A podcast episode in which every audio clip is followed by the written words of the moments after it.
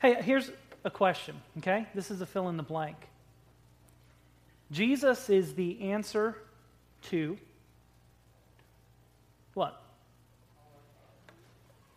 All our problems? Everything. The challenge is sometimes I don't know that we believe that. I, I don't know if we believe that our worship services are all about Jesus. You know what they say? They say if you have three Baptists in a room, you have four opinions. You know what that means? It means we fight for our own things, and they may not have anything to do about Jesus. So here's, here's the challenge for you this morning, okay? Um, I know that there are all kinds of challenges, problems, and things that you have to deal with, okay? There's a word for that. It's called life, okay? We all have life to deal with. And you can either focus on your problems in manufacturing solutions to it, or you can focus on your Lord. And that might not change it might not change your problems one whit, but it gives you a center and a focus for the direction that you're heading in. Over the last several weeks, we've been um, continuing in a sermon series called Four Crucial Questions. And we have seen as Jesus kind of enters into Jerusalem for his last week before he's crucified that there are all kinds of questions that the religious leaders have for Jesus. They are trying to trick him, to trap him, to wear him down, to get him to say something inappropriate, to make him angry, to see if he'll say something that is a misstatement or some way to kind of catch him in something that he says. So they've asked him all kinds of questions about taxes, about uh, the resurrection and marriage, and uh, questions about which of all of the commandments are the most significant. Well, this week, for our fourth and final question, Jesus himself gets to ask the religious leaders a question. They have their tail between their legs and they are running to hide behind mama's skirt. And Jesus says, Hey, before you go, I've got one question, just one. You've peppered me with questions, but I have just one for you. Listen to what it says in Matthew chapter 22, verses 41 through 46. It says, While the Pharisees were together, Jesus questioned them. Hey guys, I, I, I need your opinion. What do you think about the Messiah? Whose son is he? David's, they told him. Jesus asked them, How is it then that David, inspired by the Spirit, calls him Lord? The Lord declared to my Lord, Sit at my right hand until I put your enemies under your feet. If David calls him Lord, how then can the Messiah be his son? And no one was able to answer him at all. And from that day, no one dared to question him anymore. The fourth of four questions. The first three have certainly raised our interest. We'd love to hear Jesus' political commentary on how church and state's supposed to work out. We're intrigued by the question about whose wife will this person be who was married to seven brothers that successively died? What happens in the resurrection? Of all of the mass of commandments and injunctions that the scripture puts upon us, which one is the most important? And yet, when we get to Jesus' own question to the religious leaders, we go, wow, what a letdown. We figured Jesus could have asked a better question than this. It seems to be the, mo- the least interesting of all four of the questions that are asked. And I wonder here, just casually, okay, if um, we had a little tape recorder that, or a little recording device that floated behind you all week long and recorded everything that you talked about. Certainly, when we replay that and we analyze that, we would figure out what impresses you, what matters to you. And so you may, you know, speak about the size of your 401k or the new features in your brand new shiny car or how successful your kids are and how much that your honor roll kid could beat up my honor roll kid. Um, how fast you can cut the lawn with your new zero turn lawnmower. What is the latest fiction novel that you just can't happen to put down? Maybe even something that's not quite so self centered, uh, an objective question about taxes, resurrection, or commands. And yet, when Jesus has the opportunity to ask a question, it is all about his identity who is the Messiah? There are a lot of things that you could talk about, but there are also a lot of things that you could talk about that don't matter. And so, to prepare our hearts for receiving the Lord's Supper, there has to be some tacit way in which we say, this has got to be about Jesus. Because even when he has the opportunity to say, hey, y'all had three questions, give me just one. Who's the Messiah? What do you know about him? They had peppered him with all kinds of questions about duties. What do we do about politics? What do we do about the resurrection? What do we do when it comes to commands? Jesus, for the moment, is not concerned about duties, he's concerned about identity. And here's the thing that's really interesting. In Jesus' one question, he really, in one sense, answers every question they could possibly have. Who is the Messiah? Because if you get that question right, I love the way Tiffany said it about Cecily. There are all kinds of things you could pray for for your kids, but if she has a relationship with Jesus, it doesn't mean that everything's going to be a bed of roses and it's going to work out, but that is the most fundamental uh, question that we can ask. And so, if they would recognize him as Messiah, if they would recognize his identity, it would help them with all of the other questions that they have. And that danger is present for us too, because we can focus on the trees and lose the forest. Oh, got to pay the bills this week, got to get my car fixed, got to do this, got to go to the doctor. And then our allegiance and love for God gets drowned out because we're paying attention to the details of life and not pl- paying attention to the author of life. Here's what is um, interesting to me. If you have a red letter version translation and you look at chapter 23, just quickly, with the exception of some narrative comment in verse 1, all of chapter 23 is red. If you look at chapter 24, with the exception of the first four verses, that is some narrative insight, all of chapter 24 is red letters. All of chapter 25 is red letters. 26, Jesus is killed. So, this is the last time that Jesus is having a dialogue with the religious leaders. And what is he doing? He's being very tactful, he's being very careful. He's not trying to win a debate and go, hey, my, my one question is better than your three questions. No, this is not a competition. He is trying to open their hearts to what the scriptures say about who he is. And with his last breath, he is still offering his opponents an opportunity to believe in him. This is the last conversation that they will have before Jesus stands before them in trial. And his last words are Guys, your own scriptures, what do they say about who the Messiah is? He's David's son. Jesus says there's more to it than that. And so he asks for their opinion. Hey, you guys are the religious leaders, and you know what? You're all, you all happen to be right here. Isn't that convenient? Let me ask you a question. The Messiah, whose son is he? The idea is that if you know the family, you know something about the son, even if you don't know him personally. Oh, yeah, that's so and so's boy. You might not know everything about him, but you know things about his lineage and his heritage. You know things about his upbringing, and you know the son by knowing the family. And the basis for this really comes from 2 Samuel chapter 7.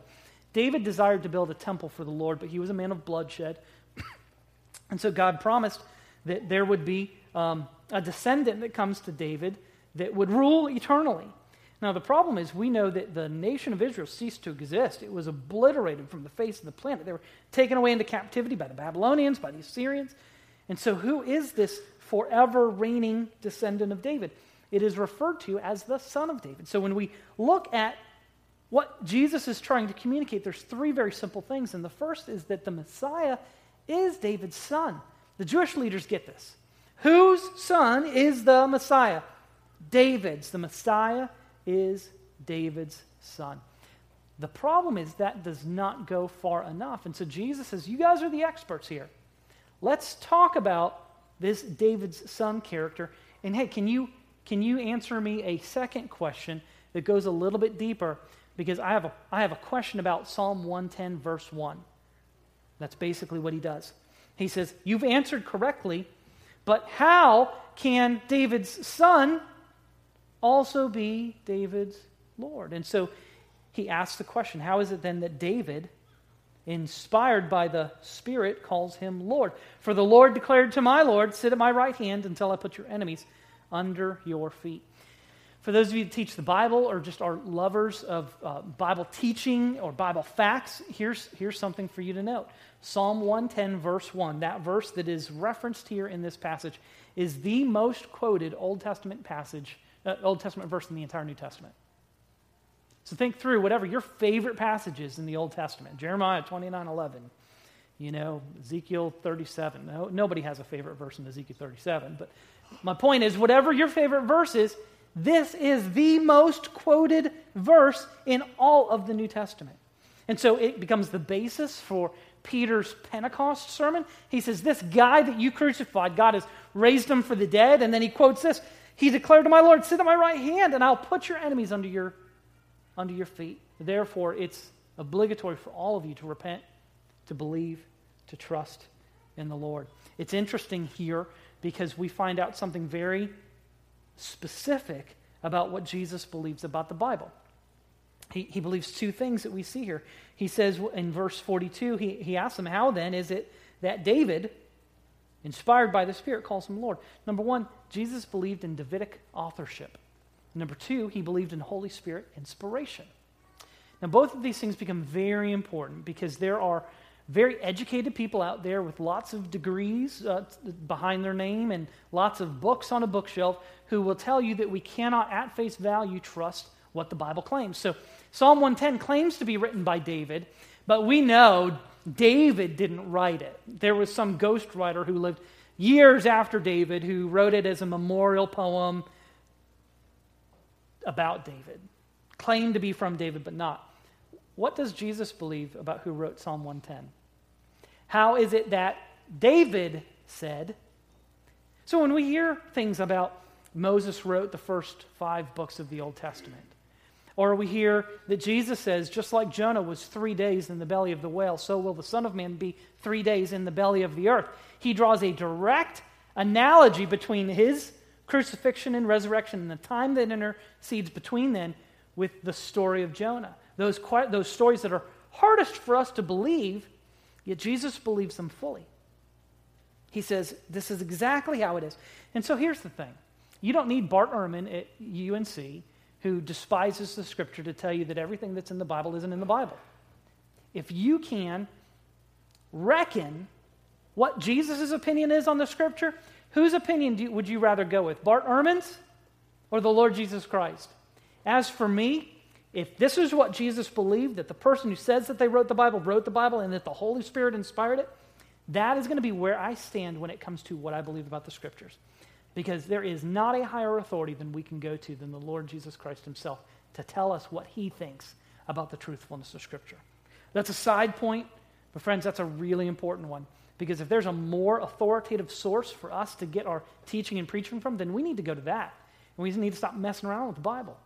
But if the Bible truly is the Word of God, written by men but inspired by the Spirit, then there is no other source that we can go to for instruction from God's Word. So Jesus, in one sense, commends them for getting their Old Testament history right. Yes, the Messiah is David's son. Everybody knows that. That's almost what Jesus is saying. He goes, now there's a twofold problem. There's a problem. And it comes from this passage, Psalm 110, verse 1.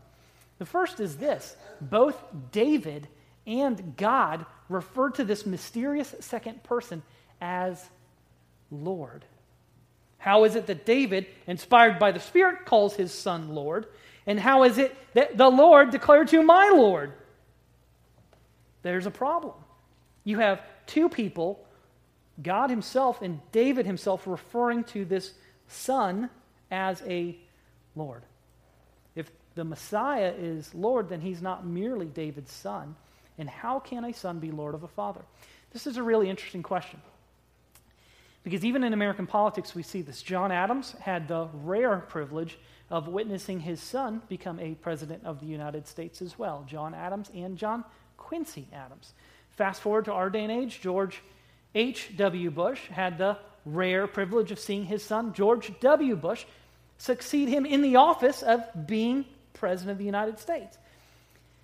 Well, George H.W. Bush may refer to his son as Mr. President or with some other honorific title. We don't believe that the son is greater than the father because the son wouldn't be who he was if it wasn't raised in the family that he was. And so, what is going on here? How is David referring to another person as Lord this is not an honorific title given to Solomon because the end of Solomon's life is far worse than the beginning. He apostatizes. He falls away from faithfulness to the Lord. So, what is this that is going on here? What we can say is this that from David's perspective, the Messiah is not only his son, the Messiah is David's Lord. Verse 44 is the quotation specifically from Psalm 110:1. And if you could go back in your Bible to Psalm 110:1, you would probably notice, depending on your translation of Scripture, that the first Lord is capital L, capital O, capital R, capital D, all caps Lord, and the second Lord is capital L, lowercase o r d. The Hebrew for that is Yahweh says to Adonai. Very clearly, two different titles referring to two different people. And Yahweh, God's personal name, is referring to this second person as Lord. It cannot be merely an honorific title for a human ruler. There is something more that is happening here. And we have to ask this question If Yahweh calls a person Adonai, isn't this a violation of the very first commandment? You shall have no other gods before me. This is a problem. And Jesus is trying to hone in on his own identity, not by saying, hey guys, this is about me. He's trying to say, look at your own scriptures. David says this. What do you do with it? Who is this guy? And instead of professing their ignorance or giving Jesus any credit, they just decide to keep their hands over their mouth and not say anything at all. In addition to this mysterious person being referred to both by David and by Yahweh as the Lord, there is another problem that the Lord gives this person exalted privileges. Did you see what it says? The Lord, Yahweh, says to Adonai, Sit at my right hand. He doesn't say, Rule over me. He doesn't say, Be underneath me. He says, Sit by me. It, it, enjoy my dignity, my prerogatives, my privileges, participate in my honor and in my rule this sounds like a violation of Isaiah 42 8. Isaiah 42 8 says that God zealously guards his glory and will not give his glory to another. Yet here, Psalm 110, verse 1, Yahweh seems to be giving his glory to someone else. Because this, the Messiah is not only in David's ancestry, one of his sons. The Messiah is not just a person who possesses the honorific title of Lord, it becomes much more complete when we look at this to see that the Messiah is David's God. What I love about this is, again, with Jesus' last conversation with the religious leaders, he is trying to get them to wrestle with their own scriptures to examine whether he himself, Jesus, would have been able to do the things that he had done if he was not indeed David's son, David's Lord, indeed David's God.